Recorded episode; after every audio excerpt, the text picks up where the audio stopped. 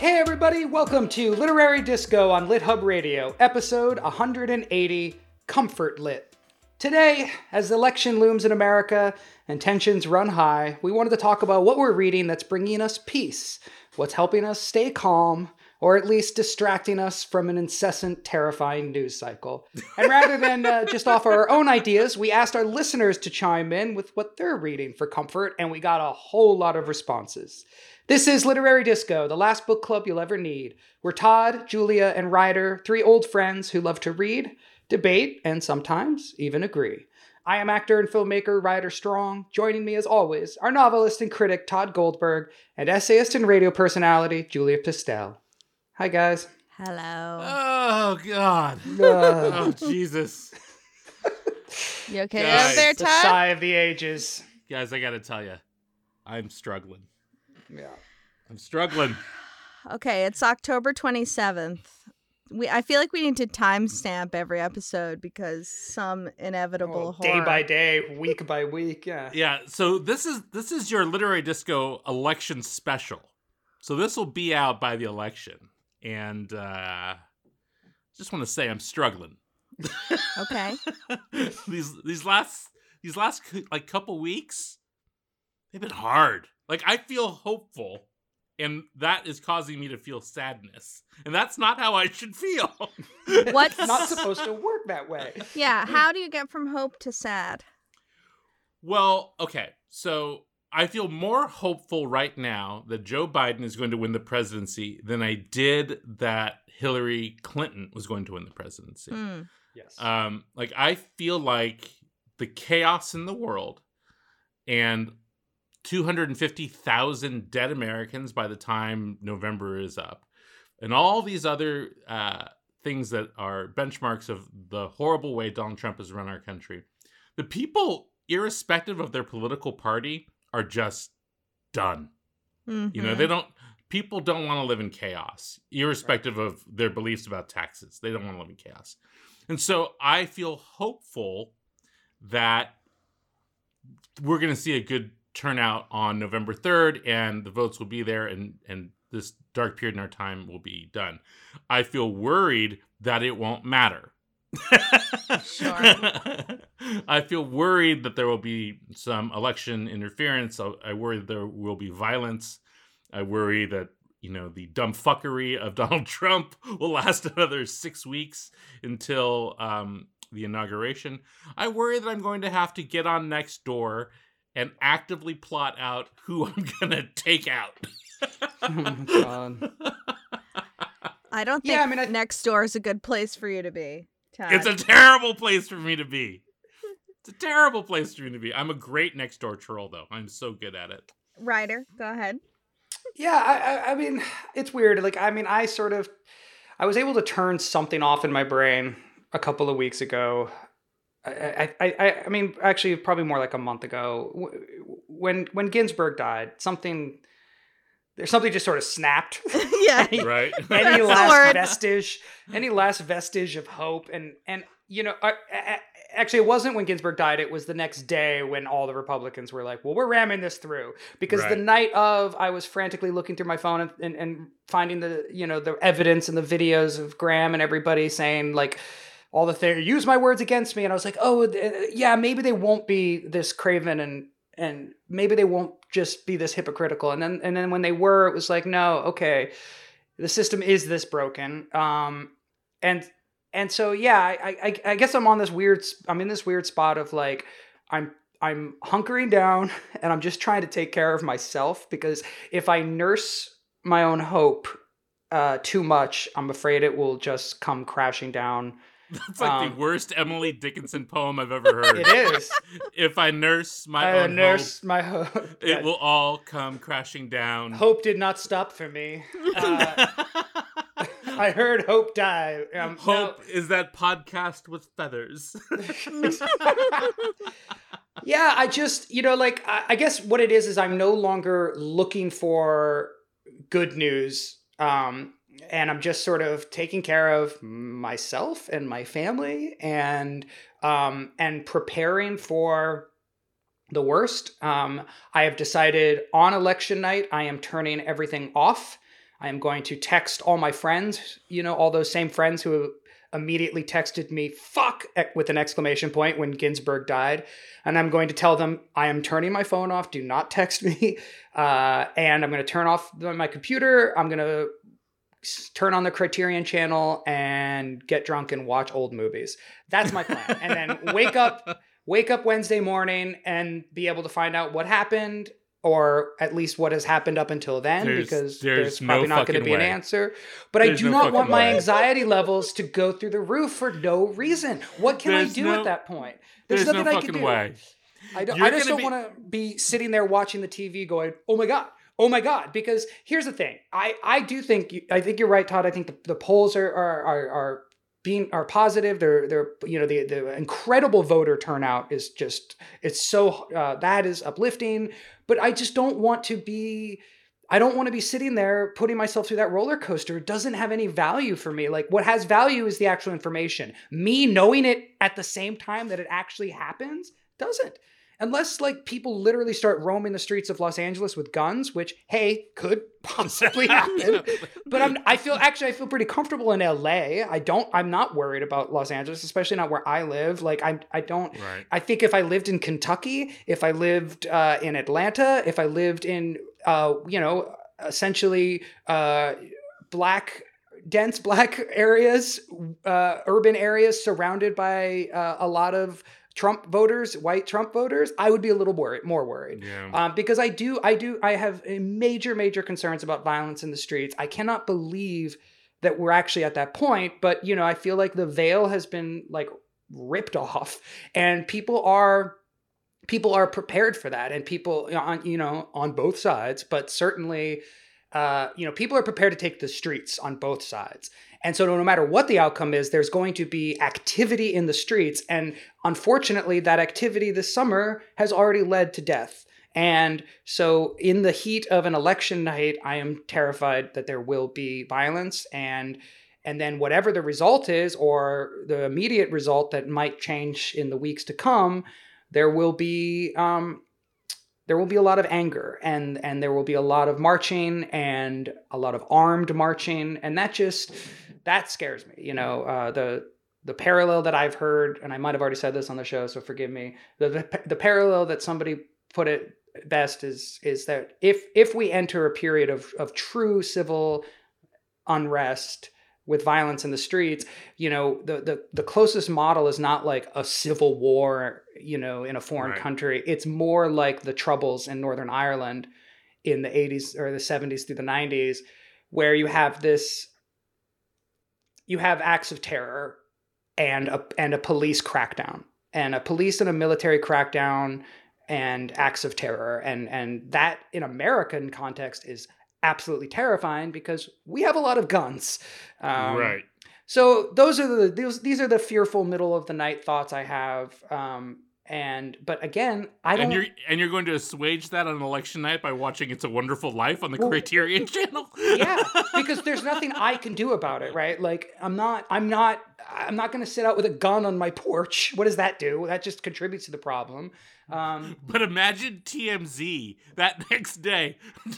Boy Meets World star spotted in Eagle Rock with gun on lap. oh my god I might leak that shit. hey i've been the one tweeting about nonviolence i am i am one of the books i wanted to talk about that i am reading is the guide for nonviolence a practical handbook by michael n nagler i have Oh, been he's holding it up, guys. This reading on reading on, Rainbow. On yes, I I am going deep on Gandhi. I am going deep on Martin Luther King. I am trying to find a place where I start understanding political action that is nonviolent because I think that is super important for us to be talking about and to be uh, uh, messaging constantly because uh, you know we just need to get back to a place where we believe in democracy. Like democracy is something that has to be maintained and we have to believe in it. And the really fucked up part of this country is that Second Amendment factor where we also believe that the solution to preserving our uh, rights is to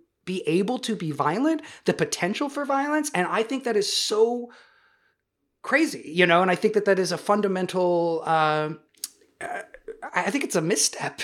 And I think that, you know, we all buy into it because we all believe in the Constitution. And, and so on some level, we, we believe in this, like, well, we have to have guns in our house in case the government comes to take, like, I don't, you know, all the arguments, but like, uh, I, I, think we just need to start exploring peace movements and nonviolent movements as much as possible and talking about it as much as possible because you know no matter what your political affiliation is the means to your the means to to to your political ends should never be violence. I just firmly believe that. And and the only way that that works is if more people believe it. Mm-hmm. okay. What, what's your coping mechanism been lately julia pistel wow. Well this is so yeah, interesting to hear. Well, I know where Todd's at because Todd and I are surfing the wave of the social media all day, every day. Whereas Ryder's reading Gandhi at yeah. home. um, yeah, Ryder's reading Gandhi at home, and I'm, I'm learning like, could I kill a guy?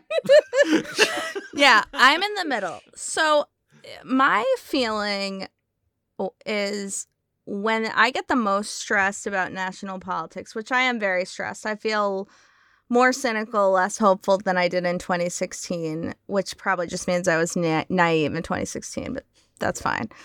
Um, I triple down locally. That's my methodology. So I'm friends with four of our city councilmen. I'm donate. There's an ice uh, office across the street from my house. There's protests there all the time. I'm donating money to get people out of detention locally. Hmm. Um, like that's my best coping mechanism for all this is like I have no control over the larger picture, especially living in a super blue state as you guys do. So, is there something on the ground that I can do that's not crying and donating to Act Blue every day? right. Look, Act Blue got to stop paging me. Act Blue is all up on me. I'm hearing from Act Blue more than I heard from like my psycho girlfriend in college. Like, I voted. It's done. But I, I want to respond a little bit to what Ryder's saying because I feel like step one before we get deep into nonviolence, which I agree with. Um, but part of the reason I agree with it is I feel safe. You know, that's my privilege, right. our privilege. Right. Um, is protecting Black, Indigenous people of color. Their first their bodies, then their rights, then their interests, or whatever order you want to put that in. But like those are the folks that we have to feel safe. I think it's really, really hard for people who are really privileged and really white to like mm-hmm. almost get into politics like sports. We all know this is happening, but like mm-hmm. how in danger are the three of of us? You know, like that is a that right. we shouldn't answer that literally, but that is a question that I have to remind myself to ground myself. Like, no matter what happens, I still have privilege, I still have power, I still have money, I still have safety. So I have to continue to deploy those um, very deliberately, which is really hard when you're in basically fight, flight, or freeze. Right. Um, but that's what that's what I'm doing. I guess it's not really doing; it's thinking. I mean, one of the things that's most interesting about this week that kind of energizes me is like we're in the election. Like that election day energy is yeah. now, and it's just sustained over two weeks. Yeah which is too much adrenaline for my physical body, but it does feel it does feel good in a way. Like it feels like this is such a pandemic thing. It feels like something's actually fucking happening and right. I am so happy about that. You know, like we're we're there. We're you can see the finish line of something. It will probably go ass up, but something will happen on November 4th right? Yeah, yeah like like yeah. there's gonna there's gonna be another side to this feeling that yes, we're having, yes, and it might yes. be profound sorrow or it might be profound joy, but this portion of our existence is going to be changed. Like we're we're going to be different in six months than we were right now. We have all Even dreaded November third or looked forward to it for years now. For yeah. years, it feels like one long year. You know what I, I think about sometimes. You know, um, for longtime listeners of the show, you you'll probably remember this. Like we had taken a really long break. Um, you know, the before the election of 2016, we we were all in the middle of these big projects and stuff, and you know, we ended up taking like four months off of the show. And then we came back, you know, right after the election. And, um, you know, we basically told the listeners, hey, look, you know, we're going to be here for the next four years doing this and talking about this stuff because books are important and talking about books is important because it creates empathy. Um, and I believed that then and I believe that now. And what I also believe is that these last four years have taught the American people something they did not know. And that is that bad things happen here mm-hmm. and that inactivity allows it to be. You know, that the Trail of Tears was not that long ago. And, you know, being benign in your involvement uh, allows for these sorts of things. And I was benign in my involvement in you know from 2008 until 2016 i just thought that the entire world believed what i believed. I now know completely the opposite. That the that you know a huge portion of the american society believes completely counter to what i believe and also thinks that i should die for my beliefs. And that um i think that's energized not just me but a lot of people to be more active and that's why you're seeing not just because of the pandemic these profound numbers of early voting. People are like, yes, let's fucking go. Yeah. I, I, am ready to have my voice out there and then I'm going to continue talking about this stuff. And that is not what we experienced in 2016. Mm-hmm. It, it, it was nothing like this. The the fervor was nothing like this because people didn't know what Donald Trump was going to be. They only knew what he was. And people, you know, people had these big opinions about Hillary Clinton, right or wrong. Um, that really, you know, cleaved their way through America. People don't have that opinion about Joe Biden, you know, and it it's a completely different experience, and and that's that's the hope that I have. Um, that people have realized over the course of these last four years that in, indifference leads to suffering, um, and that empathy is something that you have to work toward if you want to achieve things. Um, and you know, for four years that we've been doing the show, you know, every two weeks or however long it's been, all the stuff that, stuff that we've read, all the conversations that we've had have been colored by the fact that we're living in a, a present that is unlike anything any of us had ever imagined. Um, and I want that present to end. yeah, and I not, not to be too much of a downer, but you know, the flip side. I mean, like the sort of worst case scenario in my mind, and when there's a lot of worst case scenario, but a really bad scenario is this there's a huge voter turnout right that, mm-hmm. that, we're already seeing so it seems to me that we're going to be at historic levels of voter turnout and uh, democratic involvement which is what you're talking about you know that right. people are, are voting and uh, they are aware finally of their power and the importance of their vote if joe biden wins the popular vote and yet because of the electoral college trump gets in that's going to be really, go- really we're going to burn the country that's, down because that's when we i mean uh, we we, yeah. we already know the system is right now rigged for minority rule. Right. but when it's that bad i mean it's, it's already happened right? It's happened twice. It's the last two uh, republican presidents. Like the you can't like that is like that, that is evidence of such a broken system in the same way that this confirmation of the supreme court is evidence of a oh, broken system. God. and like that will be really really hard because because I am, um, you know, I am uh, happy about all this groundswell and all the, the way that people are are finally talking about race and uh, you mm-hmm. know awareness of other people, uh, people's lived experiences. You know, like I, I just think that's like oh my god we've broken open so many wonderful things you know out of this tragic administration and this pandemic like we've we've we're, we're getting somewhere in, in a lot of ways but if something like that happens um, that that that betrays like how deeply you know fucked up the system is I don't know, man. Like I, you know, at that point, that's that's when I feel like everybody starts moving out of the country. Yep. Uh, you know, I mean, I've already been having those conversations with how many of my friends. I've had friends leave the country. Um, right you know, which I've always been one of those people like, no, the point of the American experiment is you got to believe in it and be involved. Um, plus, it is such the height of privilege to even to be able to talk about leaving America, right? right? Um, you stay yeah. and fight, you know? Stay, you and, stay fight. and fight. Well, as we transition to the books, non-violently, uh, I want to. Unless you stand on my lawn, in which case I will take your fucking teeth Jesus out. Christ. I would love to make one recommendation as we move to all these listener recommendations, which is the podcast Throughline.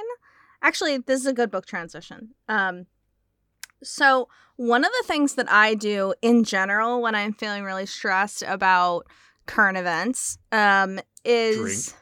I drink. No, I have actually the opposite. I have really, really, I'm almost don't drink anymore because it just makes you sadder, man.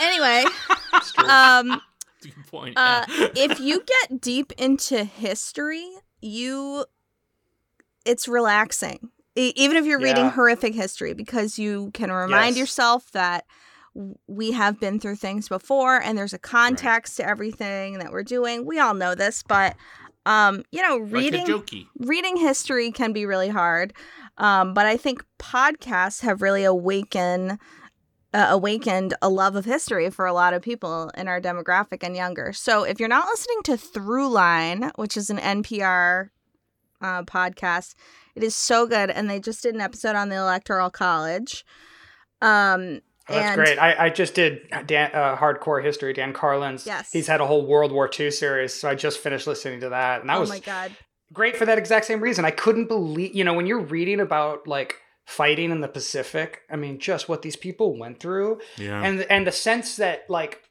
oh, the war could uh, so easily have gone either way. You know, like eh, the, the, just losing that inevitability, Mhm. that that sense of inevitability of history. If you can get yourself into that mindset, you're right. It's comforting. It is it's really like right, humans have been here before, and we get through it, and and and great works of art were made you know people were writing plays and books and making movies and doing all of that while that was going on i have to constantly remind myself of that. Yeah, if you want to truly be submerged, um, Dan Carlin's this is one of his earlier projects. He just describes the history of Genghis Khan for like 20 hours, and it's just him talking. Uh, Yep. and it is so riveting. It is so riveting. Um, so yeah, Dan Carlin, Throughline, those are my are my go tos. definitely But Meanwhile, I'm listening to bizarre albums on Spotify, where every week a guy talks about a really weird record. well see that's the okay so let, that that's a good transition Yes. actually to our our our re, our listeners uh recommendations because i do feel like there's kind of two camps right? Like two general camps. There's escapism hmm and nope doubling down mhm. Like, Right. and I and I feel like I I think looking at the like 90 comments that we got or whatever, I think escapism kind of is winning, but there Yeah. there's definitely some doubling down that I also really appreciate. Right. Uh, so what do we want to talk about? What was uh what was suggested that stuck out to you guys?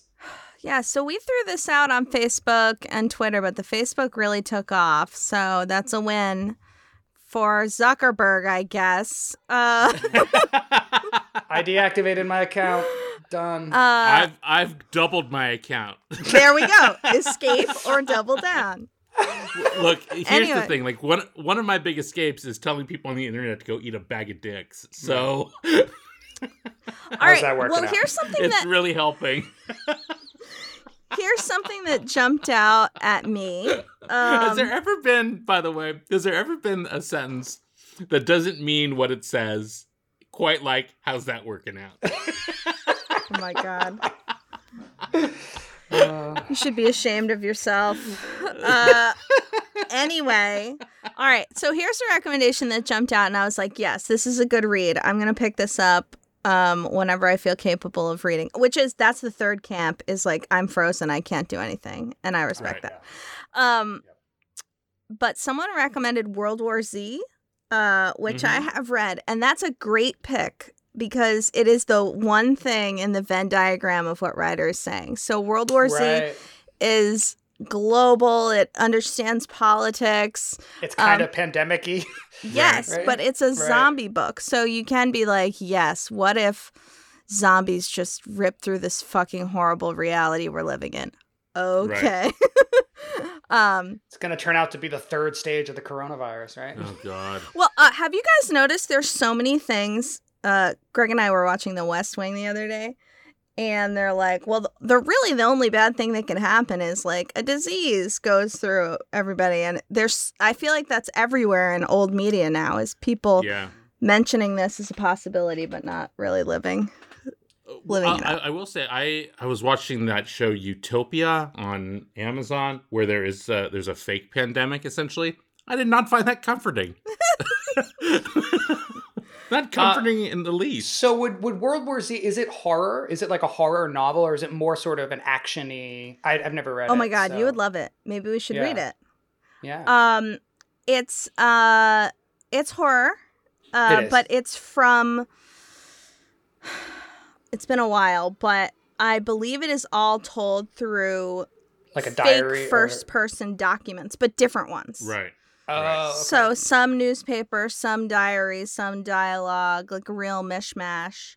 Um, well, so that's interesting because then it kind of reflects the uh, the the news gathering uh, That's right. panic that I experience every day Right. yes, right now. Yes. See that's see that is interesting because this I mean like when you when you when you pointed out the third camp I I, I realized like that is really important to mention like I I've I've had a really hard time reading. Mhm. like and i am Mhm. a constant reader. I love reading. It's what i live for obviously. And throughout this pandemic that has been one of the biggest side effects is that i find it so hard to read and i am forcing myself to read. I'm, I'm actually listening to audiobooks more Yeah, because the idea of like sitting down with a book is just i am So hard. constantly called to check my phone to check the new york times to check the washington post to check twitter and like that is just really really hard to get away from right now because uh, every you know anyway so that's just a side note but yeah so if if if it's written in that form in a weird way if it, if the book mirrors my feed i would probably uh, i'd probably read through it Yeah, Uh, and World War Z also takes a global perspective. So, Mm-hmm. I mean, one thing that's horrible about being us right now is we're so narcissistic about the US. Um, and it's really nice to have a pullback on the rest of the world um, through fiction. What were you going to say, Yeah. Todd? Oh, um, what was I going to say? Oh, you know, the, the thing for me about reading, to, to go back to what Ryder is saying, um, is that it's, I, I feel the same way. It's been hard for me to escape into work. I've been reading a lot of my students' work because it's, I have to to give them notes on things. And I have found that is a lot easier because it's an engaged experience where I am constantly like making decisions and making judgments and figuring out ways to solve riddles essentially. And those riddles are how do I make this better? How do I help this person solve the problems in their book? But lately, when I've been reading fiction or nonfiction for that matter, it's hard to escape into the tension of another person's life when the tension of our own existence feels a thousand times more imperative. Yeah.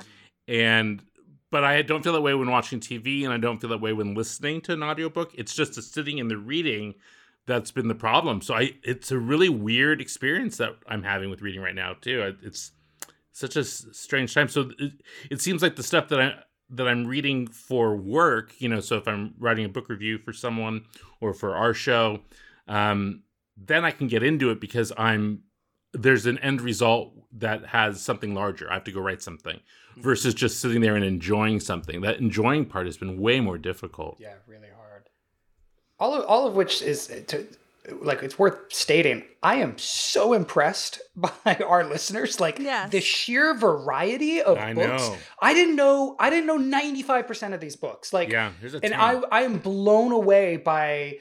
I mean, I'm just, I, I- I'm. It makes me so happy to know that there's such diversity and Mm-hmm. and and that people are reading. Like we are still reading books. Um, uh, it just makes me so happy. Um, so thank you, listeners, for making me feel great about the world again. Um, Th- there's a lot of folks on this list that are reading um, horror. It looks Yeah. like. Mhm. yeah, know? well, I wonder if that how much of that is about Halloween, right? Like, I do think that there's a. That's one There's of my a- a- catharsis genres too. But Mhm. you're right. Um, gotta love the spooky season. Right. Like uh, Lisa Quigley, who actually I, I wasn't I didn't realize Lisa Quigley had left this comment. Lisa Quigley is in fact a former MFA student of mine, um, who has a horror novel out herself. I Oh. note. So she's Um, the expert. She is the expert, and she hosts a fantastic uh, horror podcast called uh, Ladies of Fright. Um, but she's got this great list: uh, "Growing Things" by Paul Tremblay, and "Her Smile Will Untether the uh, the Universe" by Gwendolyn Kiste, "A Cathedral of Myth and Bone" by Kat Howard.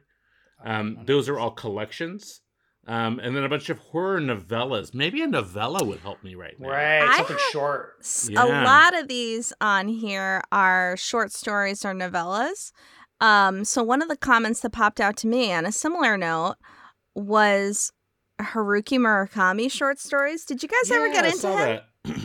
a little I bit. did not. So- I only read um uh something bird. No, the, the bird the wind up bird. The is Wind Up Bird. That's a whole collection. No, there was Wind Up Bird oh, Sputnik Sweetheart. Sputnik Sweetheart, and I did not like it. So But that was I years ago. something I'm sure I've never mentioned on the show because it's a long time ago now is I lived in China for a year, and when I was there, I either brought or bought a whole bunch of his books, and his short stories are really good. They're super weird, magical realism, his strange style. So I thought that was a really good recommendation, both short and completely Escapist. fucking bizarre. Yeah. That sounds about right. that sounds about right. Yeah. So, I am reading some de- short. Go ahead, Rider. I, I was just going to bring up another genre um, that came up a lot and that I definitely relate to, which is crime. Mhm. Uh, I, I, you know, I've, I've always enjoyed crime, but it's never been like my go-to or one of my. Go- but like, I, um, so uh, we had a lot of people like we had Sherlock Holmes get suggested by someone named Daniel Senes, uh, which I totally get. Um, and uh, someone I'm not, I'm not sure who I can find it, but somebody brought up the Tana French book, The Searcher, the new Yeah, yeah. and I'm listening to that right now. Uh, and then I went back and did an old school uh, Ross Macdonald novel, uh, which is like one of the Oh, classics of the crime genre, like Fuck. L.A. noir. I Uh, literally, I literally don't have the house I'm sitting in right now without the existence of Ross Macdonald. Yeah, yeah, he's so up your alley, right? Yeah. And I I loved it, man. Like it was so no bullshit. It was not Yep. um it didn't feel uh it, was the Galton case. Uh Mhm. and it was super plotty, like kind of ridiculously plotty, like by the end, but I didn't care. Um and and and Right. as opposed to what I think I think some of those other books from that era really like just lean heavily on the sexism and the racism and like I didn't it was not marred Yeah. by that. Like he's definitely a tough guy, hard-boiled detective who, you know, slaps people around and like Lew Archer. Yeah. yeah. but he's not it's it's so it's just kind of it's just it's just plot and it's just detective Mm-hmm. stuff and i find that really comforting right now uh, and so yeah the tana searcher the tana french the searcher um, is is is is a good one right now if you're into the crime stuff uh, and then yeah I, I think i'm going to start going through a lot of old ross macdonald i think that like i love his voice it's just so basic i don't have Yeah. to worry about like I don't know. I just don't. I feel like I'm in comfortable hands, and I'm going to get a good plot, and there's going to be twists and turns, and I'm going to be surprised. That's kind of all Mhm. I want right now. Yeah, so He um some- he was he was Oh. friends with my mom. Um, I met him when I was a kid. Really. Um, yeah, he lived in Santa Barbara. His real name I think was Keith, um, but everyone still called him Ross Macdonald. Um, and he would always take part in the uh, Santa Barbara Writers Conference. That my mom was one of the um, people that ran the one of the organizers of it. And so we'd go down there in the summertime, and my mom would be holding court, and it'd be you know Ross Macdonald and Ray Bradbury and Fannie Flagg and all these people. And he was just like this nice old man that I met. And then I was like, oh my god, that's Ross Macdonald. You know, I, I knew And him when I was changed your twelve. life. Wow. Yeah, he's a genius. He really is one one of the greats that people forget about. Like they, th- he's really, in my view, he's better than than Hammett. Um, Yeah, I think so too. I mean, Hammett I haven't read all that much Hammett and Chandler, but like, Yeah. I really They- like his stuff. They get the they get the plaudits, but Ross Macdonald, I think, was better at the craft. To be perfectly honest, I've never read anything by him. he's good. He's real good. On that crime note, somebody said, Cheryl Ann Schmidt said, I thought this was so interesting.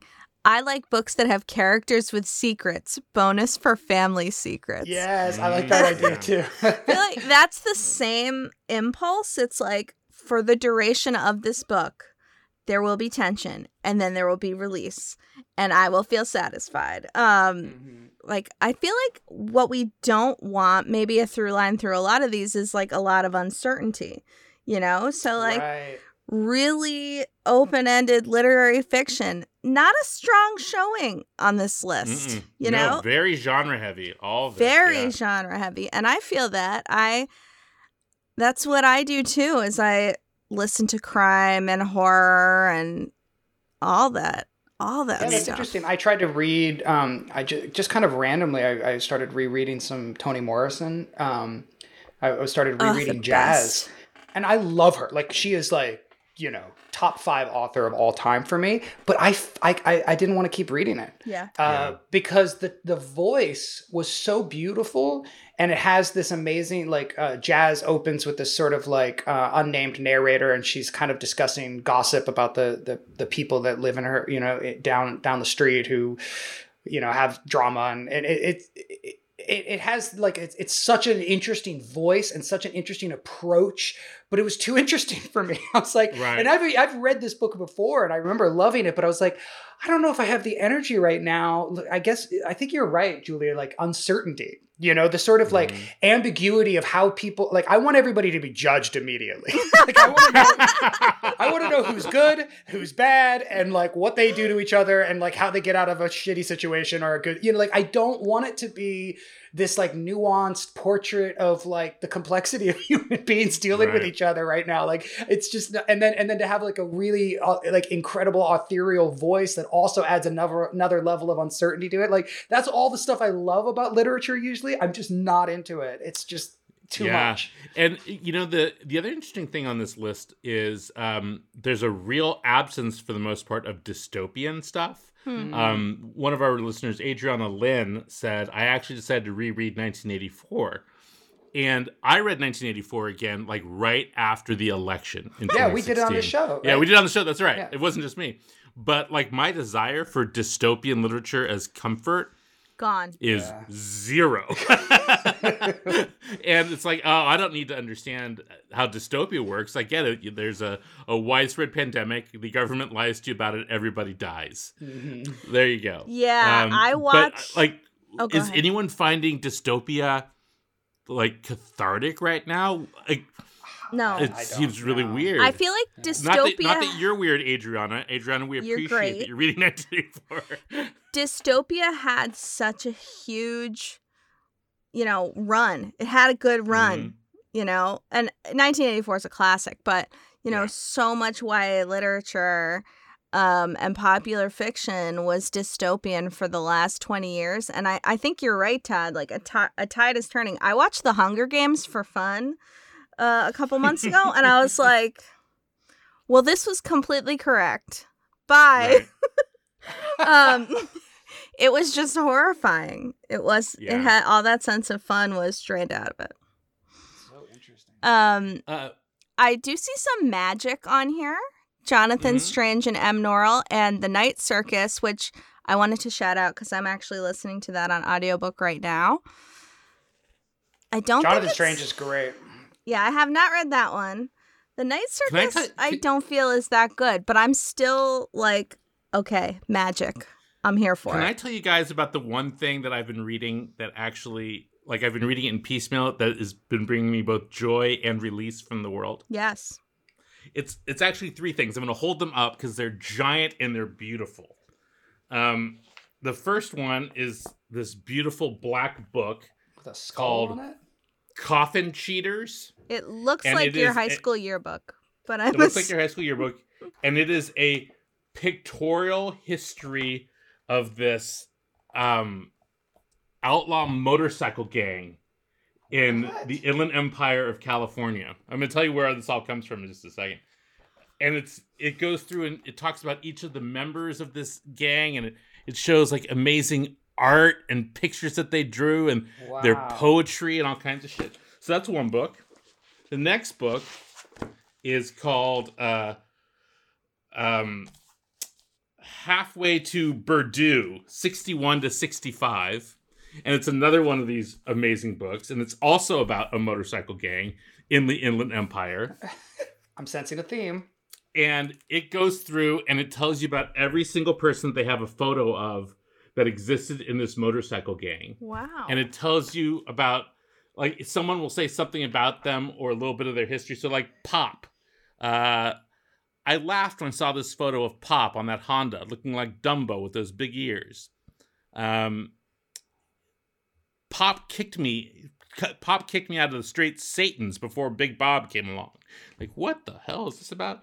So it's like Um, an oral history of, and then a visual yeah. history of biker. Oh, for, or for like this, this is this guy named Gilbert, and the only memory of Gilbert is all I remember is that his name was Gilbert. He he was a Mexican guy who lived over by Dodger Stadium, right off of Coolidge Street, down by Dean Lanza's old house.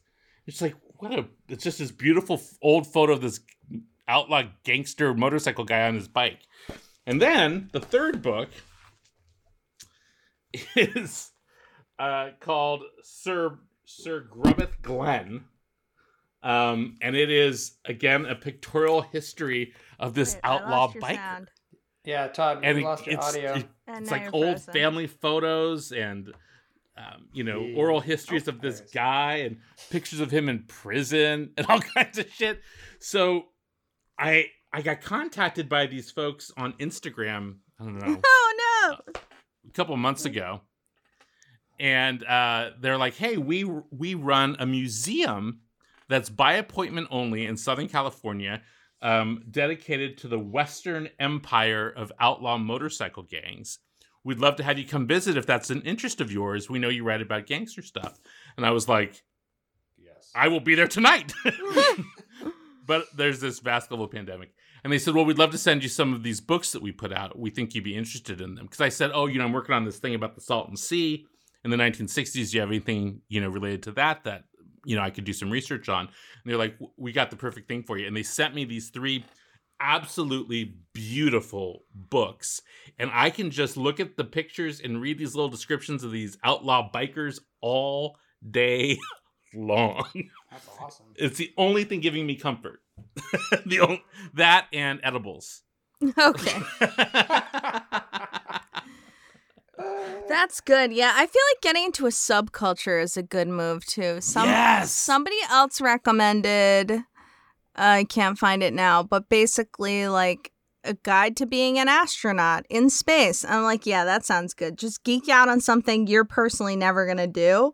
Um, right. I'm all about that. You know, it doesn't give you some kind of aspirational to do list or whatever. You're just right. learning. Just getting into a learning zone is good. I might, um, I might learn how talk to pick about the. Can we talk about the um, uh, Kate Branstetter uh, quoted at length, "A river runs through it." And oh yeah, yeah. I, I found that so calming to read again.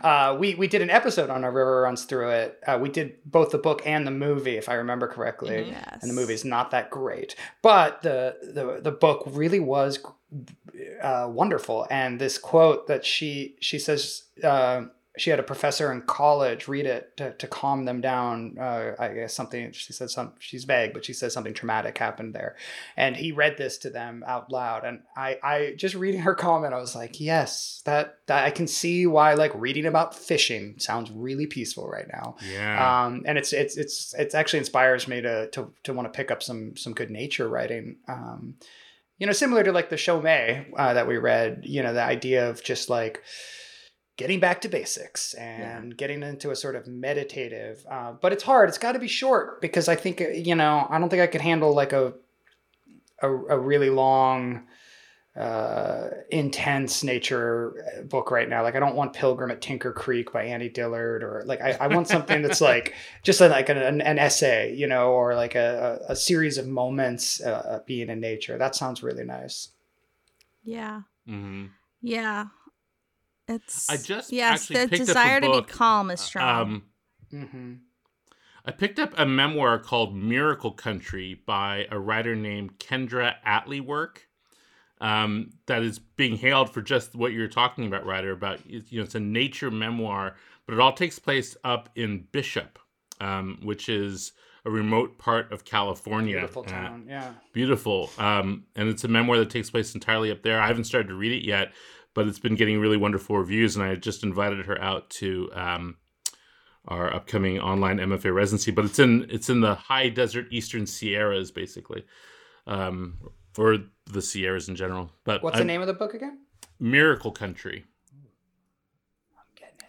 So let me submit another mood for our consideration, another theme that's popping out, which is humor. Um. I'm very interested in this as a subject. Like, is it possible to laugh right now? I mean, of course, it's possible. Some people are doing it, but can you personally get there? Um, there's this David Sedaris book, Calypso, which was really good. I read that. Um, and then a couple people recommended like funny romance and things like yeah, that. romantic Right. comedy. Are yeah. you guys gravitating to comedy at all, or Nope. is it just a Uh, black only hole? black comedy. Yeah. Like, Yeah. like watching The Boys or something like that, where it's like, Right. oh, it's so funny, everyone's heads blew up. yeah. No, I and you know I, I have a hard time with comic novels in general because I don't usually find them very funny. Mhm. Um, comedy's hard. I mean, if if I'm going to read comedy, it's going to be nonfiction. You know, it's going to be David Sedaris or Annabelle Gurwitch or someone like that. Um, but I haven't been looking for it. I mean, and I'm one of those people that can laugh during traumatic experiences. I, I- you know, I, I believe that's that might be my one of my core essences. In fact, um, Trickster. but I don't. uh Did you just call me a motherfucking trickster? Oh man, it's But going I- on your gravestone. I haven't. Uh, Tod Goldberg, trickster. I will take those words out of your mouth. I, but I haven't gone to it for reading entertainment, and really not for movies or TV or anything else either. It's really strange. Humor just has. It, it just everything's so dark. I don't find it's hard to laugh. Early on in the pandemic, uh, you know, I had I had my in-laws living with me and uh, my brother-in-law living with me, so we had a full household, and we actually found it very comforting to watch. Uh, 80s comedies like Yeah, really yeah. predictable so we watched um money pit and big business like as a family and that was really great early on in the pandemic i but i don't feel that impulse anymore no like I, I, I my wife and i have been watching horror films at night that's good i mean granted i'm writing a horror film right now so that makes sense I, I can rationalize it but it's also what we kind of want Yeah. oddly. So you're putting We- your finger on something for me that I've been thinking about a lot. Um, so as everyone knows, I own a comedy theater, so this has been a really shocking experience to not have that. And it took it's been a collective reality for everyone involved that I've talked to that the first month or two not doing comedy, not seeing comedy regularly, it was like whatever, we're adaptable. It was felt almost like a break yeah after about three months, I think all my people, including me, started to. There was like this humongous aching hole, not for Mhm. being creative, because there are so many other ways to be creative, but for being in a room with other people and laughing. And that's Yeah, what's different about a novel and like watching Seinfeld with your family is right the purest experience of comedy, other people must be there. Um Right. like the fact this this blows my mind to think about. Like you haven't laughed in a physical room with strangers in Mm. almost a year. That's crazy. that is so mind-boggling Oh my god. You know what I mean? Jesus Christ. And I now haven't made people laugh in a room of strangers in almost a year. And then that's, the, the that's my other- lifeblood. I I know, I know, me too. And for me, the other thing that I used to say, but now I really understand, is I literally had an appointment to laugh a minimum of three times a week for the last Wow. 10 years. Wow. Wow, that's so interesting So Jesus. to take it away has been really crazy. Like just Yeah. deeply deeply strange um and you know i think singers and musicians must feel this way too you know that they can't physically be together and make music and like these like physical experiences that we don't think of as physical experiences we think of them as like intellectual experiences like oh i'll get my laughs from a book or i'll get my laughs from youtube you know those are fun and great but it is not the same as going to right. a movie physical presence yeah, or Yeah. going to a stand-up show or going to an improv show. I yeah really, I really l- miss live music. I, like the I, normally I see you know three or four concerts a year, and I'm just I, I just crave it so much. And you know, God bless my friends that are professional musicians. I'll, I'll give you your ten dollars and watch your live stream, but it is not the same. It's oh, not the oh, I same. know. That's the No, you conversation. know. Watching everyone pretend it's the same breaks me not. inside, but I have to be one of the people that pretends. But that's that's some like It's that's part of your job yeah, it's part of your job. But that's that's you know it's a spiritual experience. Yeah. you know that having that group dynamic of laughing or listening to music or seeing a play or watching a movie th- there's nothing better than i mean there's a few things that are better, but but there's a, it's it's great to be in a movie theater with 300 people watching Independence Day. You know, like I remember that Oh, watching yeah. that movie in a movie theater and thinking like this is one of the greatest things I've ever experienced. And you watch it and you're like, oh yeah, yeah, Yeah. Harry Connick Jr. is gonna Well, die. same with me. And I was 16 when Blair Witch came out. hmm Opening weekend. Yes. Everyone believed it was real. Packed Right. theater. I mean, that is not a replicatable experience at this point. You know, like No. I'm like, yes, okay, Bly Manor, I'll watch you. I'll think about Turn of the Screw. Great. But it is it's not even the same realm of entertainment as No. Last night we watched Onward, the latest Pixar film, hmm and it was so depressing to realize that was the last movie we had seen as a family in the movie theater. We saw it probably a week before quarantine. Wow. and it was just like because you know we go to the movies we would go to the movies Yeah. all the time and like to to it, it just became it was it was it's already a very sad movie uh but t- t- it was doubly sad when it was sort of filtered through this oh here we are 10 months later or 8 months later watching the thing and thinking about the time we were all in the movie theater together having so much fun. Oh. Hmm it's hard. It is and I mean, and that's what this this list of books, while really helpful about ways to get you know through this time, it is also a super isolating thing. You know, it's like, oh, I'm Yeah. going to sit quietly by myself in a corner of my home and not speak to anyone some more. I mean, maybe that's partly why audiobooks have been really working for me, you know, because yeah, it's, it it's another the- voice. It's another voice, right? It's not just you sitting, you know, like if I choose to ignore my my wife and child, or to take, you know, carve out the time to sit by myself and read a book. I, yeah, it takes a lot. It takes so much effort to get. I I am rewarded by it most of the time, no Mhm. matter what I'm reading. I am really rewarded by it, but it's just the initiative to sit down and do it that I'm finding just harder and harder these days. So on the audiobook thing too, you know, and this could go for regular books as well. Like I have noticed so one thing that the pandemic has given us is taken out a lot of the variables in our life so you notice more what affects you, right? right. Um so for example, if I don't go outside, that's going to be a bad day for me. um but my life is markedly better when i'm in the middle of a good book you know oh yeah, for sure. Yeah, like when you're for sure. between books or you're just starting and you're not really into it yet like those are the bad days but when you're like gotta get to my book that's all i have to live for now uh That's Mhm. yeah. it is the best feeling like relearning and revisiting that feeling and just really just noticing it um Yeah.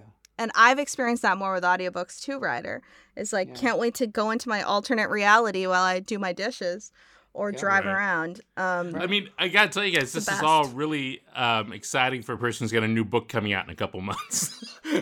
Like- but it's pretty violent It's it's crime. It's crime. Yeah. I, I forgot. Like, oh, Can right, I record this the is- audiobook? Who's going to do the audiobook? Oh, I don't know. Not That's me. good- Someone. So, Rider, I would like you to do the audiobook.